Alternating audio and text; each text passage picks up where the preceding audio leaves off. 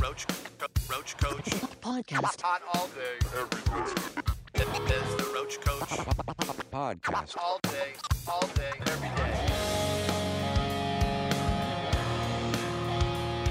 Hello and welcome to another episode of the Roach Koach Podcast, the journey to create the nu metal canon. My name is Lorin Kozlowski. With me, as always, is the Indigo Angel, Jennifer Sosha, Hello. and the original Roach Rider, Mr. Matt Nas. Keep it rolling, baby.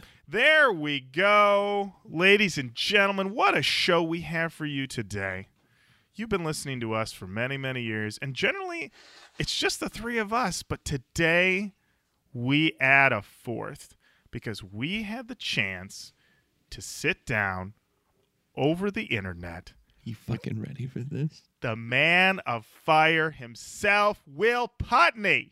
What a dream. Oh my god. Oh my God. L- You know what? I had a whole preamble here, but there's no reason. We talked to Will Putney. We talked to him about a whole bunch of stuff. We definitely talked about some of the stuff that you know we wanted to talk to him about. We also talked about some other stuff. So we're just going to Revelations galore. revelations. We cover some things. So please enjoy this conversation with Man of Fire, Will Putney.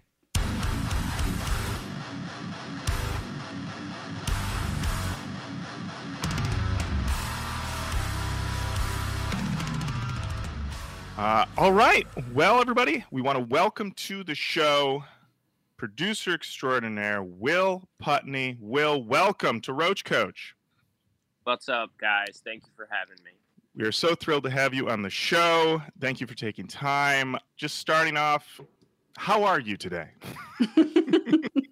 I'm fine. I have COVID, so I'm sick, but it could, could be worse. I'm just quarantined on uh, a side of my house right now, locked in a room away from my wife and dog. Did you know dogs can get COVID? What? I didn't. I did. Yeah, I heard that. I just heard that. Yeah. it broke my heart. So, so I'm now I'm isolated from my family, waiting to test negative. But uh, yeah, I'm just, I'm over the hill with it now. So it's just some Netflix and hanging out with myself all day. But I'm happy to happy to take some time and chat with you. Can I ask you what you're watching on Netflix? What am I watching? What did I just get through? Uh, I was I fell asleep trying to watch the new Marvel movie, the Ten Rings one. Okay. So I, I don't know if I'm going to give that two thumbs up yet. And uh, what did I just finish? Oh, I, I was big on this show called Homeland. Like it, it's an old Showtime show that I just kind of binged through. So that's been taking up some of my time. And then yeah, I'm open to suggestions. So I got a few days here, so feel free to throw some at me. yeah, you got to let us know what streaming services you're working with. And if you're open to trash reality TV, I'm here for you. And if not, I think probably Lorin and Matt got you. So Fair enough. Uh, Yeah. I've been I've been rewatching all the Matrix movies in anticipation for the new Matrix. So that's what I've been doing. Oh, that- yeah. I know there's some new A24 stuff coming out. I'm waiting for that Macbeth one. That looks awesome. Oh yeah, that's gonna be sick. So we um wanted to start off by um you know we are a predominantly nu metal based podcast, and we actually first learned about you uh, when we did the album "Strangers Only" by uh, My Ticket Home, and which definitely has a lot of nu metal leanings on it.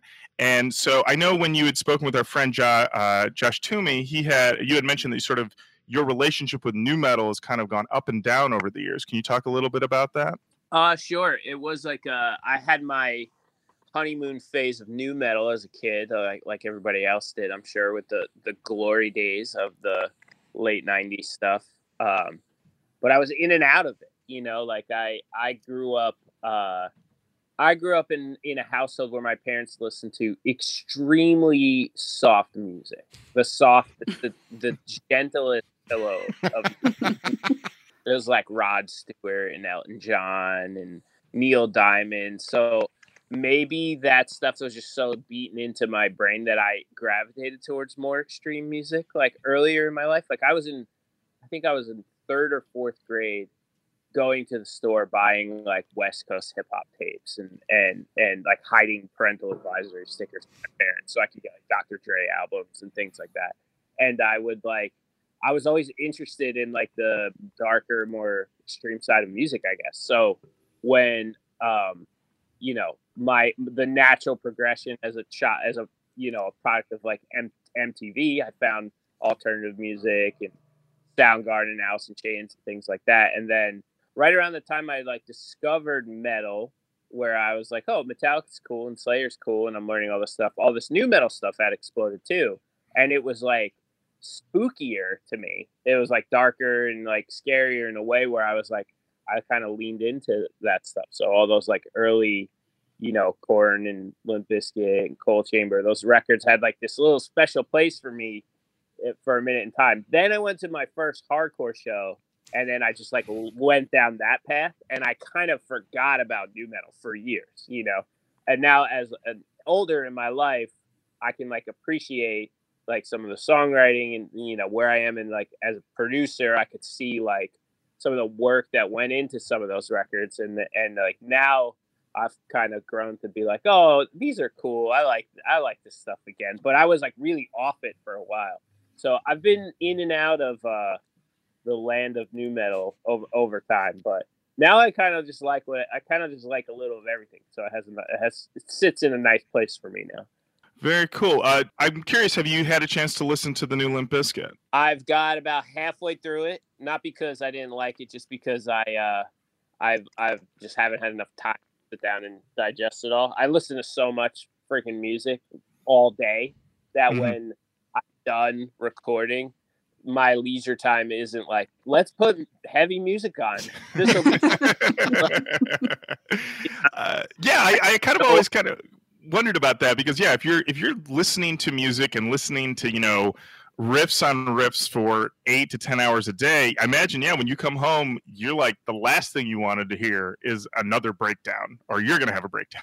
and uh, honestly like my musical tastes have changed over time where like i've just gravitated back towards like easy listening because i need a, a break you know um so yeah it's like hard it, it's more of a challenge for me to get through like full you know like modern heavy records now is like oh man i can't you know but um i did because i was excited about it and actually my buddy Zakk Cervini produced the record too which is awesome. Um, he's a guy that I used to work with at at the at our studio here, and then he moved out to LA, became his own like mega producer in his own right. So I was really excited about it because he, you know, had a big hand in that too. But um, I like it, and the first riff on the record is unbelievable. Yeah, It's like Yeah, it is crazy. Uh, when that first came on, I was like, "Oh my god, this is awesome!" the boys did it again. the, the boys Yeah, yeah. definitely did it again. Um, Yeah, I was nice return to form for sure. Yeah, for sure. So uh, we did want to ask. I know you said that you've transitioned back into listening to easy listening, which I'm so curious about. But you still make very heavy music as well. Um, and one of the things that we wanted to ask you about was there's a new Fit for an Autopsy record coming out. So I'm wondering, like, what are you most excited for people to hear, and what were like your favorite parts of making that record? Yeah, the the new Fit record, which comes out January 14th, I believe. Yeah, January 14th is uh was really fun to make because it was like a kind of like a quarantine record for me. I had um obviously I had a whole year of recording stuff booked, and then the pandemic hit, so a lot of um, the international bands that I was scheduled to work with over here in the states, I like couldn't come, and instead of like filling out my schedule, I just used a lot of that time to mix bands remotely and write. So I spent a lot more time on this record, I think, just trying new stuff for the band and uh, wrote more songs than I ever did and stuff. It was like the first time I really felt like, wow, we really have like no time restraint to make a make an album. Um, and and we and it, it kind of opened up the idea of like, oh, I could try new things. I could blow it on a few songs, and it doesn't matter because there's not like this overwhelming pressure to be like, all right, you only got this. This is the the month you said you were gonna write it, so you got to write it. Um, so it was like this really it really let me like go a few different directions that I don't know if I normally would have had the the time or interest in pursuing. You know, like kind of going down these hills where it's like I I don't know if this will work, but I want to see it through. You know, um, normally I just like kind of get the ideas in my head where I'm like, all right, I think this is gonna work, so let me do that. and this time I got to like take more shots at some out of the box things for the band, and I think um, the end result of that is really cool because I think this record is like more dynamic and it lives in different places, does a lot of stuff that we've never done before, and um, I'm really happy for people. I'm excited for people to hear like kind of new takes on what the band could do on this one. Yeah, I really like the last Fit for an Autopsy record, and as Jenny and Matt can attest, I am not normally the audience for something that heavy, um, but it was a very cool record, and the new singles, um, I, I like them a lot. I'm very excited for this record. As Jenny had said, you know, I'm not you know versed in all the technical terms, but um, there are some riffs on that last Fit record that I just like dive bombers. I think is what I was calling them in our texts, and uh, it's The uh, technical term, a sweet technical term. dive bombs. sweet dive bombs, and uh, yeah, so I'm excited to hear uh, hear what this whole record brings us. Yeah, it's really um, if anyone who likes the band, there's definitely something there for you, and I just think we expanded. You know, I know it's pretty cliche. I'm sure a lot of bands say this when they talk about their new music, but this is like the one time I actually feel like, wow, we really did a whole lot on this one. You know, so there's like it was hard to pick singles. It was hard to even show people the whole record. You know, I'm, I'm excited. That's why I'm excited for people to um, when this comes out to really get get the whole scope of it all because there's like no filler for me. Like every song's got its own identity, and yeah, I'm proud of it. It's gonna be cool. I was listening to In Shadows, and I, I am not the market either for for incredibly heavy music. Uh, I spend most of my time connecting with the new Blue Note Jazz catalog. Uh, that's Ah. kind that's kind of been my thing lately. Uh, just because I bought a record player and they're putting out their whole catalog again, and I'm like, great music I never listened to in my entire life. But I put put on that In Shadows, and I was like, whoa, whoa, whoa. But then, like three quarters through the song, the way that it breaks into the the melodicness of it, I was like, holy shit! There's so much more going on besides just like the obvious heaviness of it. That as as as somebody who I would say is a hardcore casual in in heavy music, that is the that's that perfect juxtaposition everybody's looking for. I was like, I it it sucked me in because I was like, Jesus, there's so much more going on than just like for three minutes. It's like, holy shit, there's so much going on in this record. So I'm looking forward to it. I know that these guys are gonna we're gonna put it on. We're gonna have to we're gonna have to group listen. Just Yeah. the three of us. Group listen, group chat. Group listen, I am the market for even things that just make a long guttural noise for a long time, and I like it too. So you've really got the the bases of Roach Koach fully covered, which I'm sure was a top goal. Top goal. Top goal. Yeah. Target market. Target market. You are the target audience. That's right. I uh, uh, to be fair, there is a there is a borderline nu metal riff on the record. There's one. It's coming. I'll make sure. I'll make sure it's sent directly to you with a timestamp. when Thank you. Thank you.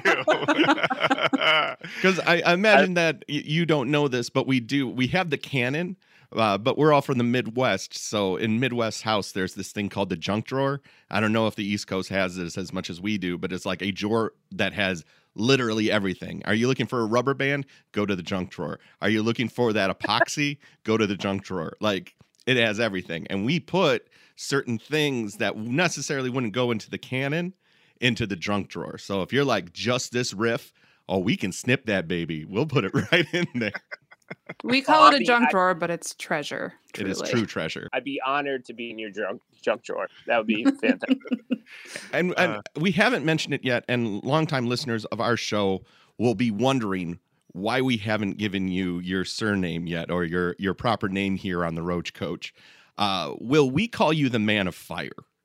Indeed. the man of fire. You are the man of yeah, you're the man of fire on this show. Um, anytime that you come up, um, because you have consistently brought the heat for just about every record you've ever produced that we have heard, um, and uh, it is held true. Literally every time I see your name attached to something, and we all send it to each other in the group chat, we said the man of fire did it again. More heat. And uh, I know you said when you were on Josh Toomey's show that you didn't really have any nicknames, but I mean that is the nickname that you have on our show. Wow, I appreciate that. It's very a very flattering nickname. Yeah, I'm not um I'm not one with a lot of nicknames. So if you, uh, I, I appreciate you taking upon yourself to create one so flattering It's amazing. You've also But worked with a lot of bands that have fire in the title That also helped. or are, Oh are heat adjacent. yeah, that probably changed. Yeah, that's a, It, yeah. fire is a metalcore subject, so um, I'm sure I've that's with a lot of that over the years. So uh, we wanted to ask, as um, well, actually, Jenny, you had a question about um, about production. Yeah. So, because you are both a musician and producer, I was curious which came first and how does having experience on both sides play into the work that you do when you're writing music or when you're producing? Um, I guess I was a musician first. I w- I don't know if I'd call myself a musician first because I was pretty bad, but um, I was a bad musician first, then a producer, then like a halfway decent musician. I guess that would be the lineage. But I um, I started playing guitar really early, like as a kid. As soon as I sort of was exposed to like a local heavy music scene, and I was like, oh, I want to do this. So I joined a band and self-taught some guitar took some lessons like just learned from my friends like and uh, i was always like involved in music i'd always done bands in some form but they were always sort of just for fun with my friends local stuff.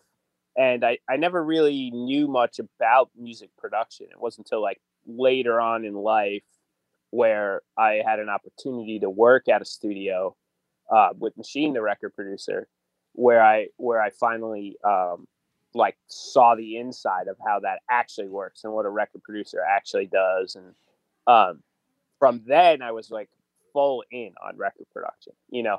And um the idea of me doing a band almost like took a backseat and even fit for an autopsy like started as just something we were going to do locally for fun wasn't even a metal band when it started it was just me and my friends who were in hardcore bands and we we just by chance linked up with a singer and certain other guys where it made sense to like, oh, let's just do a metal band and see what happens. Um, but I never really had intentions of being like a full time musician. At that point, I was like, I'm going to be a record producer.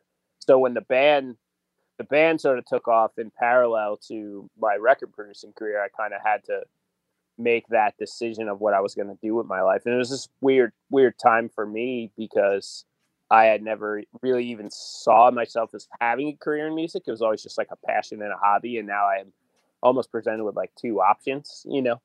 Um, so I, I I just continued to lean into producing records, and it kind of snowballed from from there. But um, I'd say like over the years, I've definitely learned about what works and what doesn't work a lot from being a record producer, and I think they both do play into each other in a really cool way. Like being able to be involved with a music scene and and seeing the dynamics of like how how to exist as a full-time band, like what touring can be like. Like, you know, I'm I'm I'm off the road now. I I had done some touring initially with my band and then I kind of subbed myself out. We added a band member so that I could stay home and they can be a full-time touring band, but I'm obviously involved in like the business side and I kind of can take the mentality of like what it's actually like to do a band for real, what what things actually connect, and I can apply that to when I go into the studio and make records with bands because I'm sort of living in a similar world to them.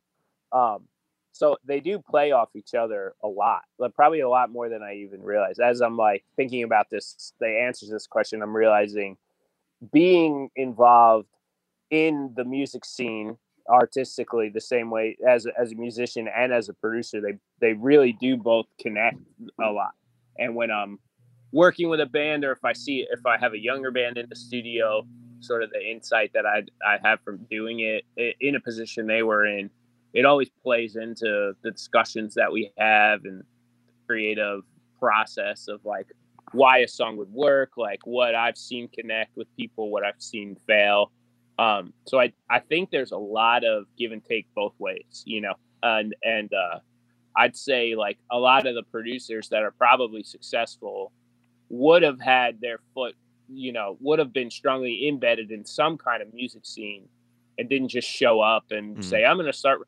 bands and this is going to work. I think everyone with a, with a degree of success would have came from a world that they really understood and knew had the connections with people, had the connections to the music. So I do think they're like very intertwined in that sense.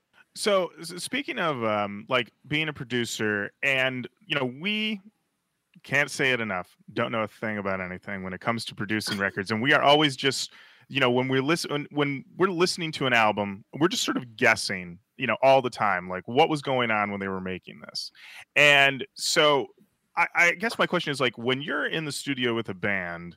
Um, is there such a thing as like a studio vibe or a vibe? Like you come in and like the vibe is up or the vibe is good or like uh, do you believe in like studio vibes? Do you believe in like creating a vibe? Do you believe the band brings the vibe?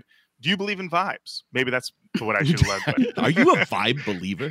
yes Uh, yeah, no, I think it's a real thing for sure. I mean, I, I can always tell when people are not in the right headspace or or if we're gonna have a good day or a bad day, you know, with the get with the given musician. I think it's important to have fun in the studio. We always like have a lot of fun making records here and and um a lot of the bands that I work with have become like very good friends. So there's always this like it's just hanging out with your buddies, having a good time, and that takes like a lot of the sort of pressure off and and things like that. Obviously, like if it's the first time I'm working with guys and they're strangers and I don't know the dynamics of the band and who's the alpha guy and who has the ego and things like that. It's like you have to kind of feel that sort of stuff out and navigate it. But a lot of it is like just understanding the personalities of the people you're working with and going, all right, I need to try to accomplish this goal. What are the challenges with that? Who's the guy I have to kind of break down? Who's the guy that is like the real driving creative force who I have to get on a page with? It's a lot of communication, sort of just understanding how people work more so than um, what how they more so from like a musical standpoint. It's like if I can connect with these with this band as people and find common ground on things, it sort of opens the doors to be able to connect with them musically too. So there there's like there's definitely layers to it. Um, but yeah, I mean if if like generally it goes really great here. So I feel like understanding what the goal is, like in all having this common goal, always kind of leads to this good vibe. Because even when you're headbutting or like you're not on the same page with a guy, it's like we can always get back to that common ground of like, hey, we're trying to get the best idea to win. This is what everybody wants. Let's do this. And like I always try to keep the ship on course in that sense, and and um, it's generally worked well, you know. But yeah, there's always been days where like some guy's just off or he's fighting with his girlfriend or there's some something going on at home where it's like oh the vibe's down today we're gonna have to deal with it you know but we just work through those bad spots and uh it's it's been pretty easy to figure out have you have you ever been approached by a band and you were like like okay this should be no problem and then you meet with them and you're like oh this is all off and you just had to walk away? Has that ever happened? I don't think i've ever actually had a band in the studio where i've walked away but i've definitely I've definitely had like calls and interactions with bands where I was like, "Oh, I'm gonna love to do this," and then after speaking to the band, been like, "Oh, actually, I'm gonna hate to do this. Never mind." No, Um, thank you. thank you um Yeah, you know I think a lot of time it's more like um, bands understand, like bands saying that they'll want to do a certain type of record or like are are cool. It's the idea of wanting to do a process, but not really. Like a, a lot of people are rightfully so, like very precious to what they do and what they write and what they do sonically. And sometimes I'll cross paths with bands who are very self sufficient and don't really want to hear it from somebody else where it's like okay well that's that's cool if you want to be your own band make your own record you know be super heavy handed not really take outside counsel on certain things you know and, and it works for plenty of bands but it's like i'm the kind of guy who goes in and tells you like hey this part stuff so like some people just don't want to hear that um and i i've definitely I've definitely had conversations with bands where I'm like, I can tell that they're not really going to be super open to what I think. And then when when that's the case, I just try not to involve myself because it's like ah, it, it's kind of a waste of energy on my side, and they're probably in the end just going to do what they want to do. So I'm not always the perfect fit for bands like that, you know. I think uh, you know, listening to this and, and listening to you talk about it and talk about the dynamics of the band, as somebody who's never been in the room and just having finished that eight hour Beatles documentary, there is what it was like parallels just being drawn in my mind where it's like you see all the dynamics of a band happening in real time and some of them don't even realize like no you're writing the hit right now. You're like you're literally writing the great song if you guys would get out of your own way. Yeah, I mean, I haven't been in the room with the Beatles, right. So I, but i'm gonna But give yeah. it to you will. I'm gonna say like you're you're recording the beatles of our time. I Oh, am man. nothing but compliments over here. Yeah, yeah, the the heavy Beatles over here. But I mean, I've definitely been in a situation where I hear something that I think is awesome, but then a band is not on the same page about it, and I just try to get the problem solved. It's tricky. Like there are there are definitely guys in their own way all the time. You know, where where it's like you're brilliant and this part's awesome and you're overthinking it and we should just if it's good it's good like go with your gut you know but um it's been like i don't really have crazy nightmare stories like that where it's like a band that's fighting and stuff like all the preemptive conversations before i get into the studio with bands and like it's I've, i'm fortunate where the people that i've worked with especially in the recent years are kind of all on the same page and we're not really ever like going to war in that sense um so it's fewer and far between nowadays for sure but um yeah like i, I can't imagine being in the scenario where like oh i'm hearing the biggest song uh, in the world being written in real time and then the band is just fighting with each other it's it's such an insane like it's just an insane scenario to imagine Well, I, I had a question for you. Uh, one of the producers, besides yourself, that we mentioned probably the most on this show is Ross Robinson. And one of the reasons is because he just happened to produce a ton of nu metal records. And the other thing that we tend to bring up with Ross is that he has a set of rules. Kind of, uh, he did an interview once and we pulled it out of there. It was like Ross's rules. And it was like number one was like rewrite everything. Number two was like work on your choruses. And number three, if you're singing it, I better feel it. And that's kind of like something that we come back to all the time. Now that we're get, having the chance to talk to you, I know that you have some specific rules and some advice for bands that are going to come into the studio with you. And I know that you've said them before, but I think it's a great time to kind of recover them again because we do have a lot of musicians that do listen to this show, may not have heard you in other venues. Um, what are you kind of like your advice or your rules that you give to bands to be like, this is how we can have success inside of the studio together? Sure. Um, I don't know if I have set rules. Honestly, I don't know if Ross has set rules. I think you put him. I think somebody put him on the spot for an answer, and he had to fire off some stuff. I, I know Ross. Like we've worked together, and he's awesome. And I can tell you that guy has no rules when it comes to making records. If there's a plant, I- he'll throw it, whatever Yeah. it takes. Myth busted. Ross's rules. Ross is definitely his own special special creature for sure. But um uh yeah, I've had I've I've like did a record with him and uh it was it was like a transformative experience for the band for sure. You know, where they went in with a certain level of expectations, knowing Ross's like, you know, stigma and aura and everything that would like what they thought they would would have and they had it and they had their own experience out of that you know? Um so i think i think he's very adaptive to the record he's working on too you know? But i don't have like i guess i don't have set rules. It's just more of like a mindset of like hey there's the ego gets left at like the door you know? And the best the best idea is gonna win and i don't care where it comes from you know and and it and that's really the main thing where it's like you're here because we're all trying to make the best record possible.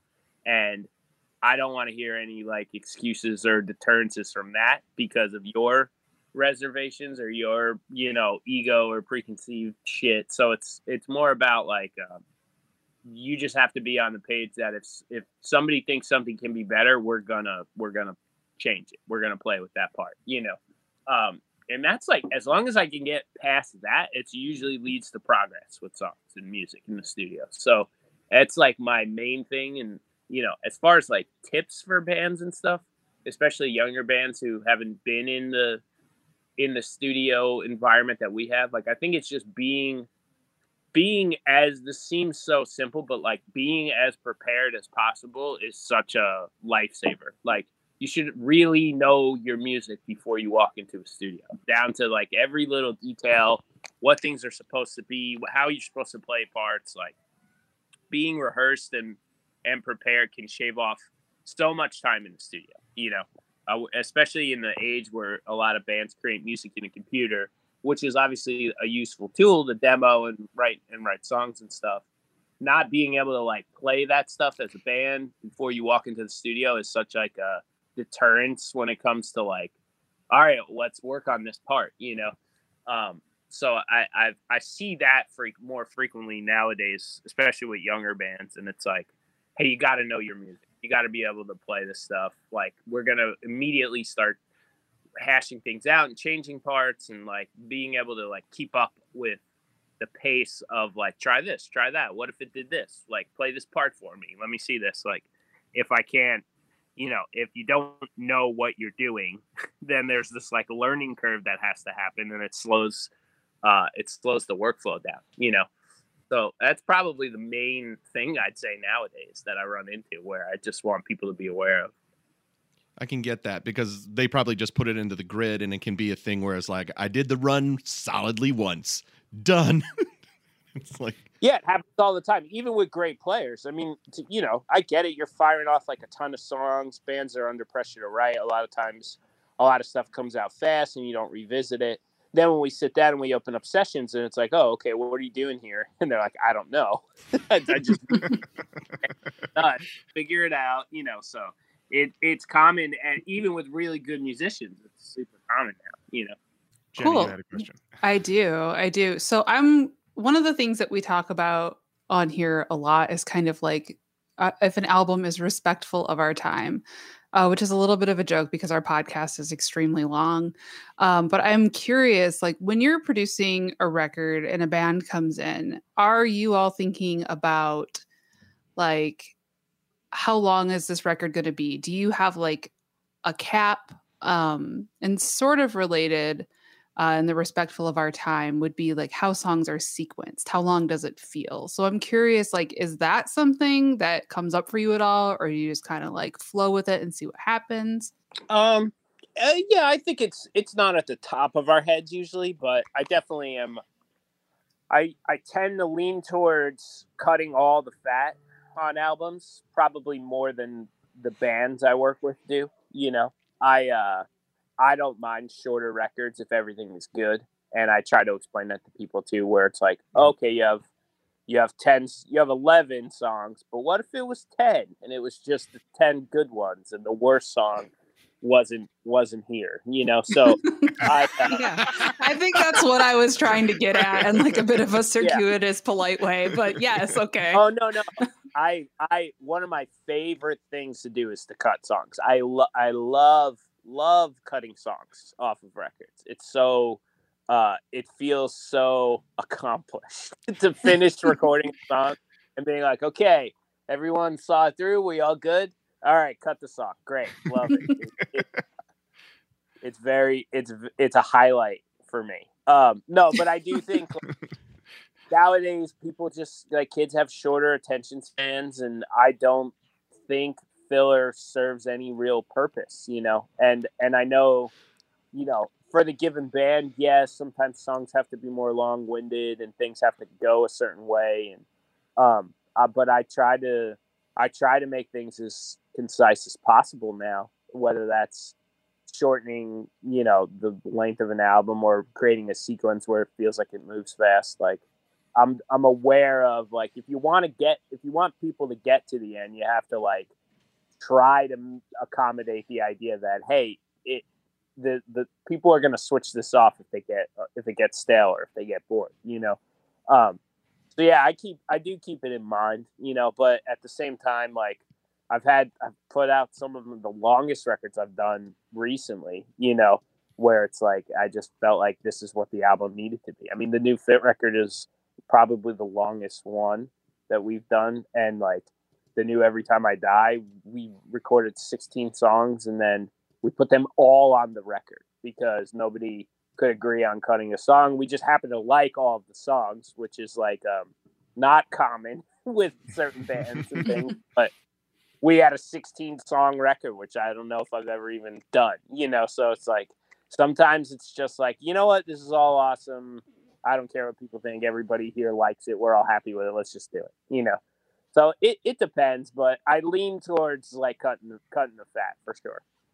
Uh, so I had a question. Um, when you're in the studio and somebody is making something, be it a vocal or a riff or something like that, are you guys working in any sort of technical terms, or is it literally something where somebody plays something and you're like, "That was sick as hell," and it's going on?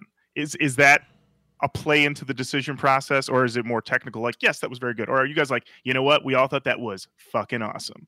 Is that anything at all when you guys are recording? Um, we talk like normal people. Usually, we're not like. Uh, You don't just totally change at all.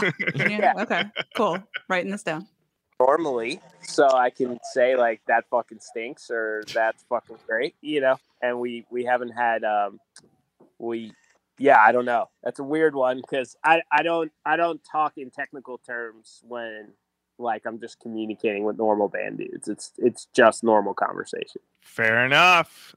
Matt, you had a question. Well, I wanted to know, um, and I'm I'm breaking a little bit away, but because you're in the studio and you get to see uh, the bands do things, I just had a question, kind of watching uh, some of the YouTube clips of of you in the studio and with the bands, and I wanted to know, like, what is your favorite thing to kind of there's a moment where people are doing things and don't realize that kind of on the outside it might be a little bit might be a little bit silly. Like guitar faces even though it's like not really a complicated part it's just like the face that people make um, I really love watching you record somebody and then you've got the lead singer and they're screaming, but they're also holding their phone right in front of them. So it's just like they're screaming to their phone.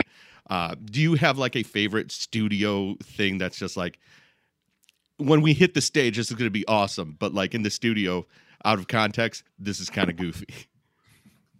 Um, yeah, I think it's the wardrobe that shows up at the studio because everybody gets comfortable, and then you've got like a bunch of guys in like loafers and sweatpants playing like the most brutal music, but they look like you know they look like senior citizen like attire.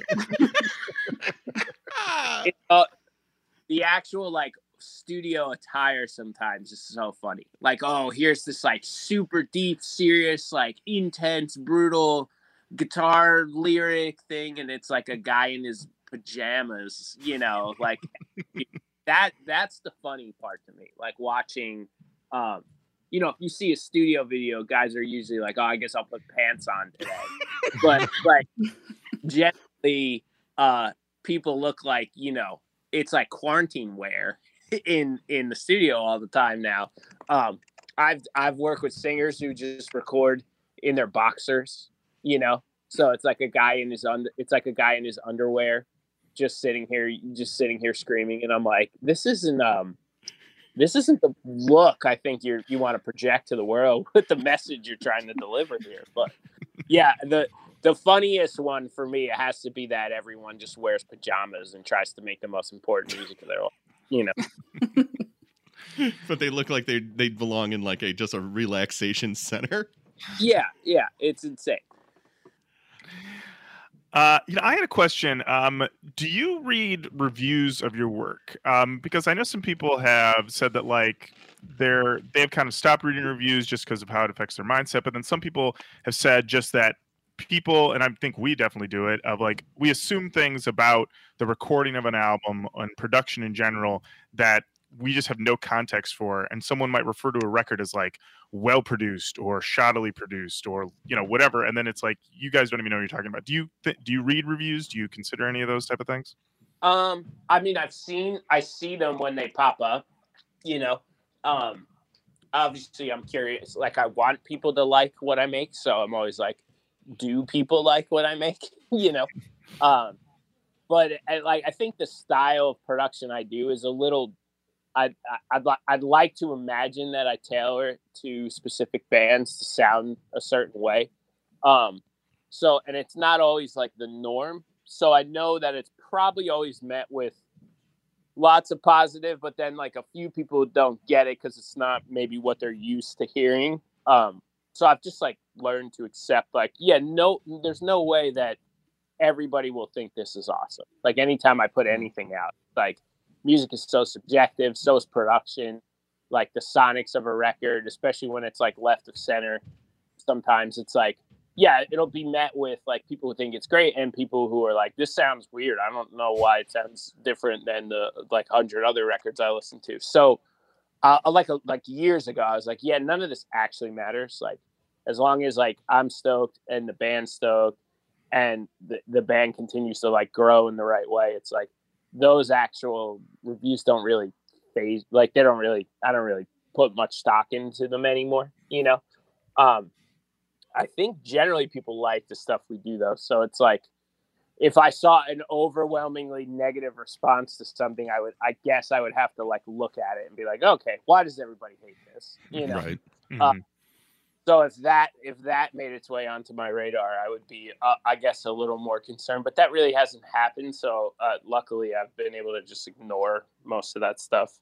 Cool. I have a question that sort of moves away a little bit from like the production and music of it all. One of the things that I notice is that you use your platform a lot to like support and raise awareness for people who are like marginalized, um, which we all think is like super awesome. Um, and we don't see that much from a, a lot of the folks that we interact with, like in terms of consuming their stuff on the show. So I'm curious, like, what drives you to do that? Um, I don't know what drives me to do it, other than I just feel like it's what you're supposed to do when people pay attention to you. I think um, maybe it's like the way I was raised, or like I came from like the the hardcore scene that I grew up in. All the bands had some sort of message, and it was always like music that was tied with to some sort of purpose or social awareness. You know, so like I think that probably just stayed with me and i can always see music as a tool to direct that message when it needs to be you know? So um luckily i'm in a place where like i have that opportunity from time to time where it makes sense to do for a given cause or event or something. So we you know whether it's like as the band or just some of the nonprofit stuff that we uh, we do with the studio or i do on my own it's like i can always use it as a as a tool in that sense. Um, and it's just something that I feel like is necessary to do nowadays. You know, so I, I've over the years, you know, with the band, I know we we've done a ton of nonprofit stuff and benefit things and link things with charities and stuff. But it's like it's easy to do. You know, it's not. It doesn't require a ton of brain power to be like this sucks and if i do this i could help you know so it's um it's just something that um doesn't take a ton of work to do something good so i don't see it as a it's not really a challenge to do you know and i think more people should do it Yeah, that's really, really sweet. Uh, thank you for answering that question. I have one more that is related to something that that you've done. It's a little different. Um, so you did a class with Nail the Mix, which I thought was pretty cool. And uh, I'm curious, like, what was it like breaking down your process in a way to teach it to other people? And like, how did it? How did that feel to have to like explain your process and like to open up in that way?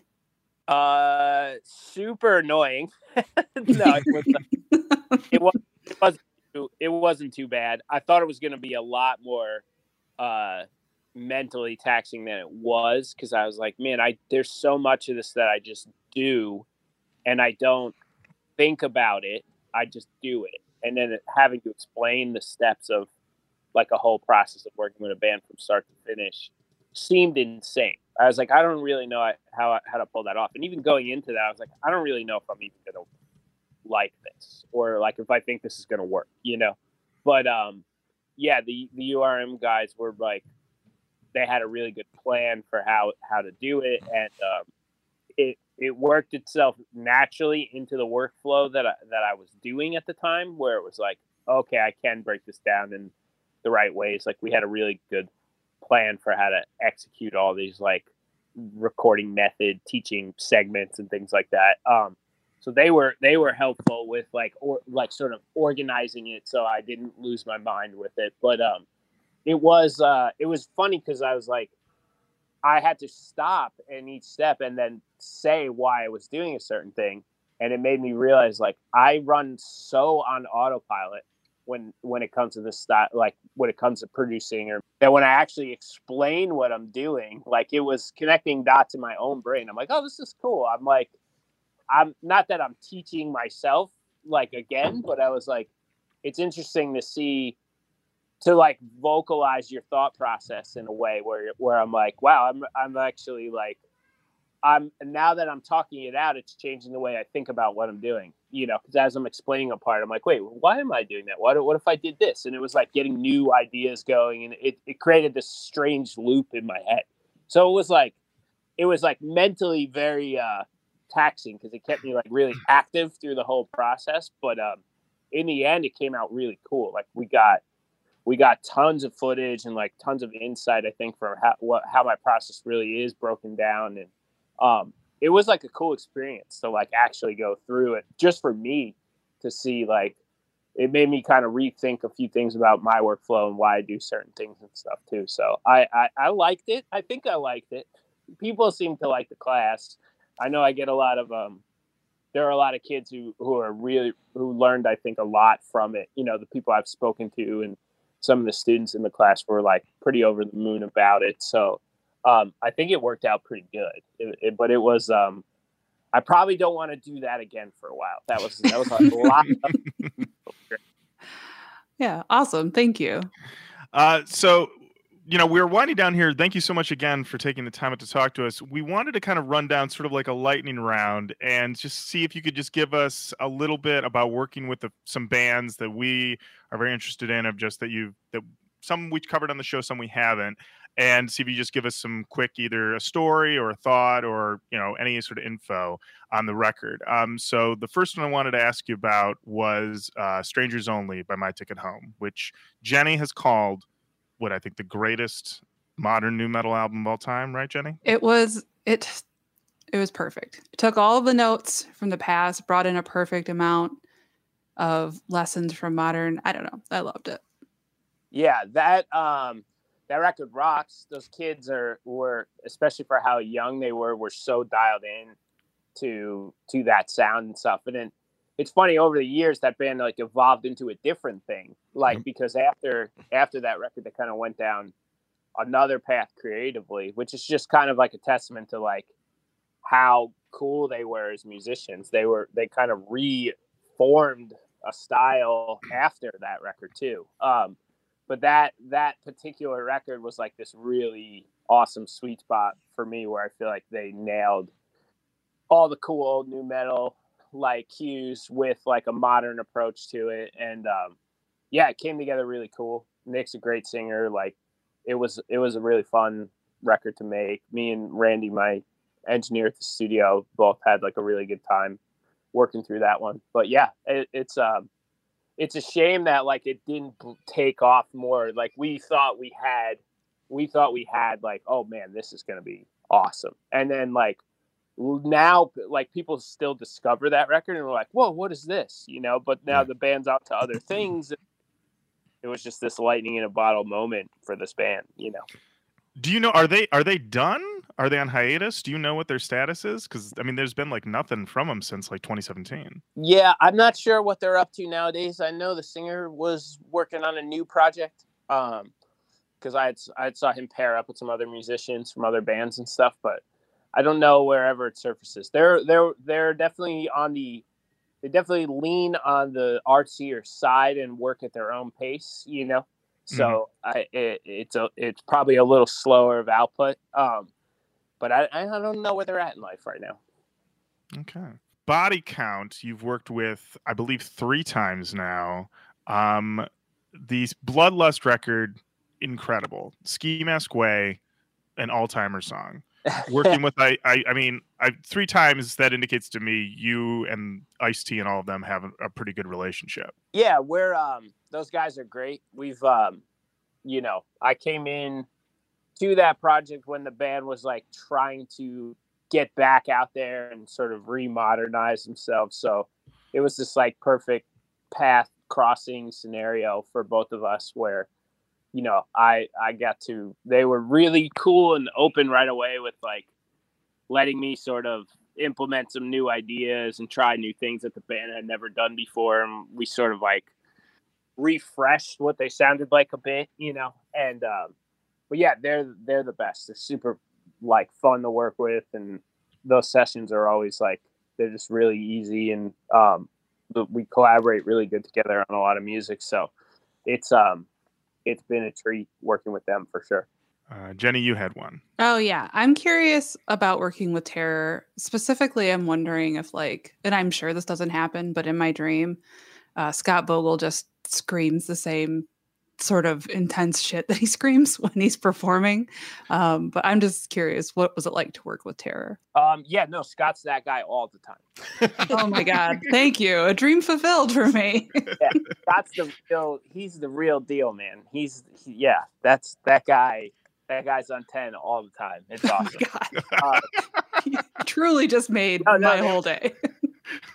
they're they're they're hilarious and um we we had a blast working together too. There was like a lot of um we did a lot of we did a lot of um there was a lot of fun like silly vocal stuff on on that for sure too. The, those vocal sessions were were definitely um were definitely a highlight for me. A lot, a lot of fun working with scott. I love that guy. Awesome. You've worked with Stray from the Path, I think, over a decade now. So, and I believe you just did their new record that's about to come out. Um, I guess you guys are just BFFs.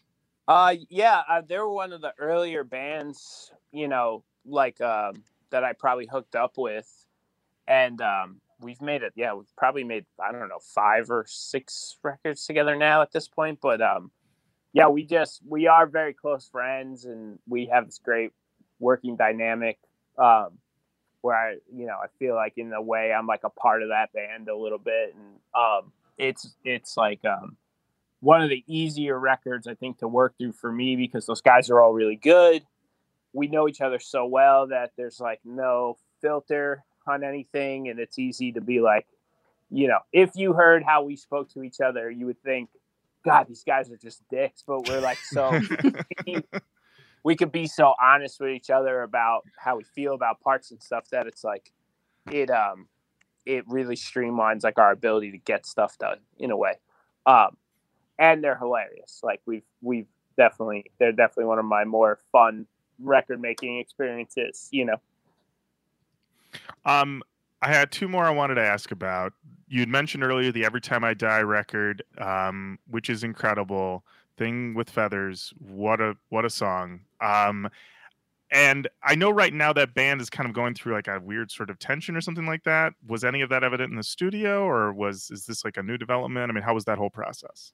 um i wouldn't want to i don't really want to air out Sure. anything with like what is going on with them personally other than like you know there are brothers in that band and you know how Oh, that could be okay. so i'll um yeah i'll i'll i'll reserve any other comments but i've never had i've never had an interaction where there was like an issue. You know those guys are such professional um those they're such professionals in the studio now they're so deep into their career and so focused on writing good songs and knowing what who they are and what they want to try to accomplish you know and they're still throwing curveballs. Like thing thing with feathers is a great example of just like how a band this late in the game could do new things and pull it off so well you know?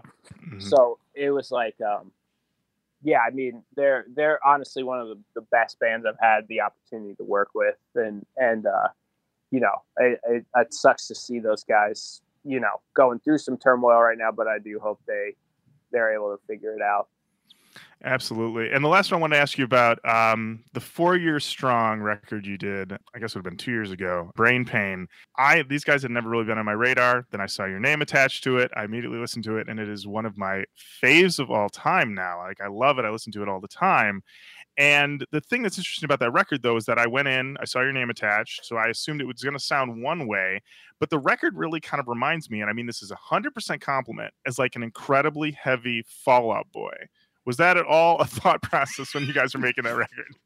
Um, to me, Four Year is the they're the heaviest and also the best band that lives in that world. Of like, I, I wouldn't even call it pop punk anymore because of what they do nowadays. But obviously, it's like sort of a world they're attached to, you know. But it was like they they are the real deal like musicians, and I think they're a band that could be like a mastodon in 10 20 years like they're they're going to be around forever like there's nobody in that genre that is as talented as Dan and Alan and, and the guys in that band. And their evolution of what they're able to do with their music now and stuff is just super awesome and inspiring. You know, so I, I've really grown to love working with those guys and them as, as musicians. Um, they're like, they constantly impress me, you know? So, and, and then that record specifically, like, you know, there's a lot of stuff on that record that takes some some big chances and doesn't really doesn't really live in the world they came from, you know, and they were just so committed to um, going all in on sort of evolving the style and sound of the band and stuff. So it was a blast to be a, a part of that one and work through some of that with those guys. Great. Awesome. Well, thank you so, so, so, so, so much for joining us. This was truly a thrill. Um, before we let you go, I'm wondering, you know, we've got the new Fit for an Autopsy coming out on January 14th. Is there anything else that you would like to plug or, or anything else that you'd like to say before we let you rest up? Uh, what else do I got? Um, yeah, we got the Fit record January 14th. Uh, Nuclear Blast or What the Future Holds will be out everywhere. Um, the band will be on tour through the U.S. in May, in um, January and February, and then in Europe in May and June. Um, what else is coming out? I don't know what I can talk about yet, record wise. So I just wrapped up a Counterparts record that's really cool. A new Stray from the Path that's really cool. I don't know what else I can. Yeah, I got, I got to reserve. I got to be quiet about a few other. But there's plenty of output from the studio next year, so just keep an eye out. I'm there's still some quarantine made records that haven't surfaced yet that I'm excited to get out there. You know, um, and yeah, that's about it. I'm on all the various social media sites. So if you're interested in any of the work I do, feel free to give me a follow. All right. Well, Will Putney, thank you so much for coming on Roach Koach. Uh, you're always welcome to come back. You are the man of fire to us, and we hope you get well soon. Thank you guys. Much appreciated. Thank you. All right. Bye. Bye bye.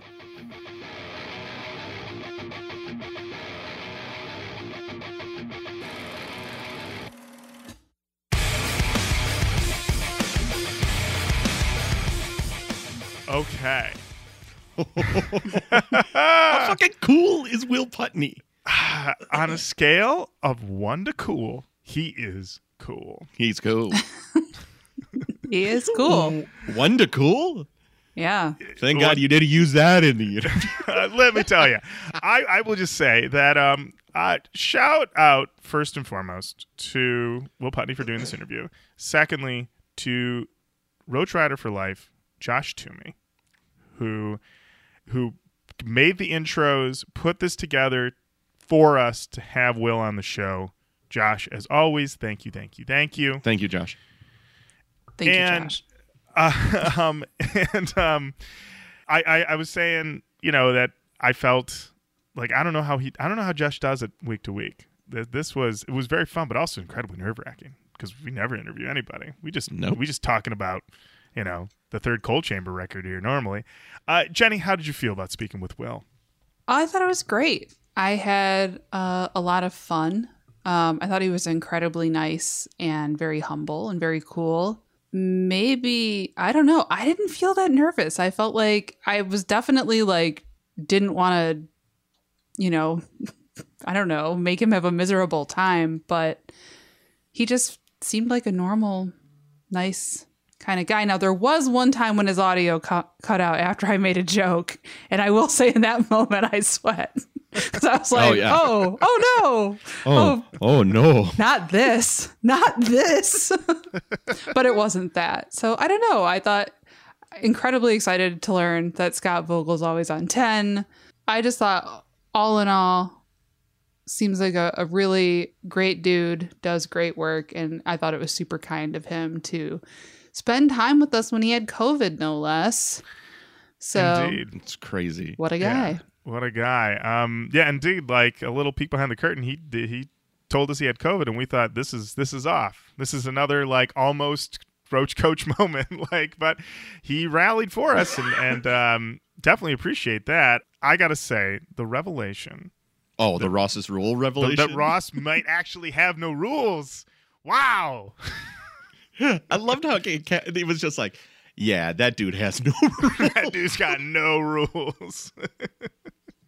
Uh, if anything, I would. I, I'm trying. I went through and was trying to see what record because he said he worked on a record with him. We didn't. We didn't follow up. So clearly, we we we still got some work to do in our follow up questions. But I'm pretty sure that it was the Night Verses record. Um, I think he did like mixing or something or engineering on that, and Ross produced it. So I think that might have been the record he was talking about. Which I mean, that could have been a whole whole conversation because after they did that record, they booted their vocalist and went straight instrumental, and then Putney produced Whole Hog, their follow up record. So, you know, There you go. that could have been a whole thing. so Matt, that would have been into the vanishing light. yes. Mm-hmm. Um, Matt, how'd you feel about talking with the Man of Fire? You know, e- number one, he was just very gracious, which makes everything easier. There wasn't a moment that felt like I don't want to be here. It felt very professional in and it kind of everything that happened in the interview is everything that he talks about. He was on time, he was prepared, he had anecdotes loaded to go. Will Putney would be an amazing dinner party guest. Like you just kind of would want him there because he just has that ability, that gift of gab, as it will. But like, no point. We before we recorded, we prefaced and said that we aren't technical. You know, the the biggest joke is that we didn't mention the seventh string on Korn's guitar, and he was like, okay. So he didn't go into like cabs and you know other things that I've heard him do on production shows. Strings, for example. Strings. Yeah, I did he get into strings? You know, I mean, I, I, I jokingly wrote that question that we deleted from our question list, which was pedals, yes or no, and you were like, Jenny, you were like, what is this question? Look, if you, I said, if you want to ask that question, you ask that fucking question. I'm not asking this guy pedals or no. I'm not doing that. Uh, but uh, yeah, it was. I mean, just I incredibly mean, nice. he was a total package. I loved it. I we could have talked to him for another half an hour at least because I think there was just a lot more questions. I felt that um, it, it was not being an interview show, just a delight to have him on. Absolutely. And I mean, now that we're, you know, cutting our teeth, we definitely should do more interviews. And so obviously next up, Fred Durst. Let's get him on. That's the next one. I Because think- we're totally ready for Freddie. Let's do let's just Right. jump. Make the big jump. I think it would be really, really tough to top. I mean, I I was very excited to talk to Putney, and I I'm calling he calls himself Will. I probably shouldn't be calling him Putney, like I'm moving in with him or something. Like I'm not moving in with him and his wife. We're all buds, old Putney there. But I don't know. Like I feel like whoever we talk to next, it's like almost unfair to them Mm. because I don't know if anybody else could be that cool. It's true. Bar is set very high.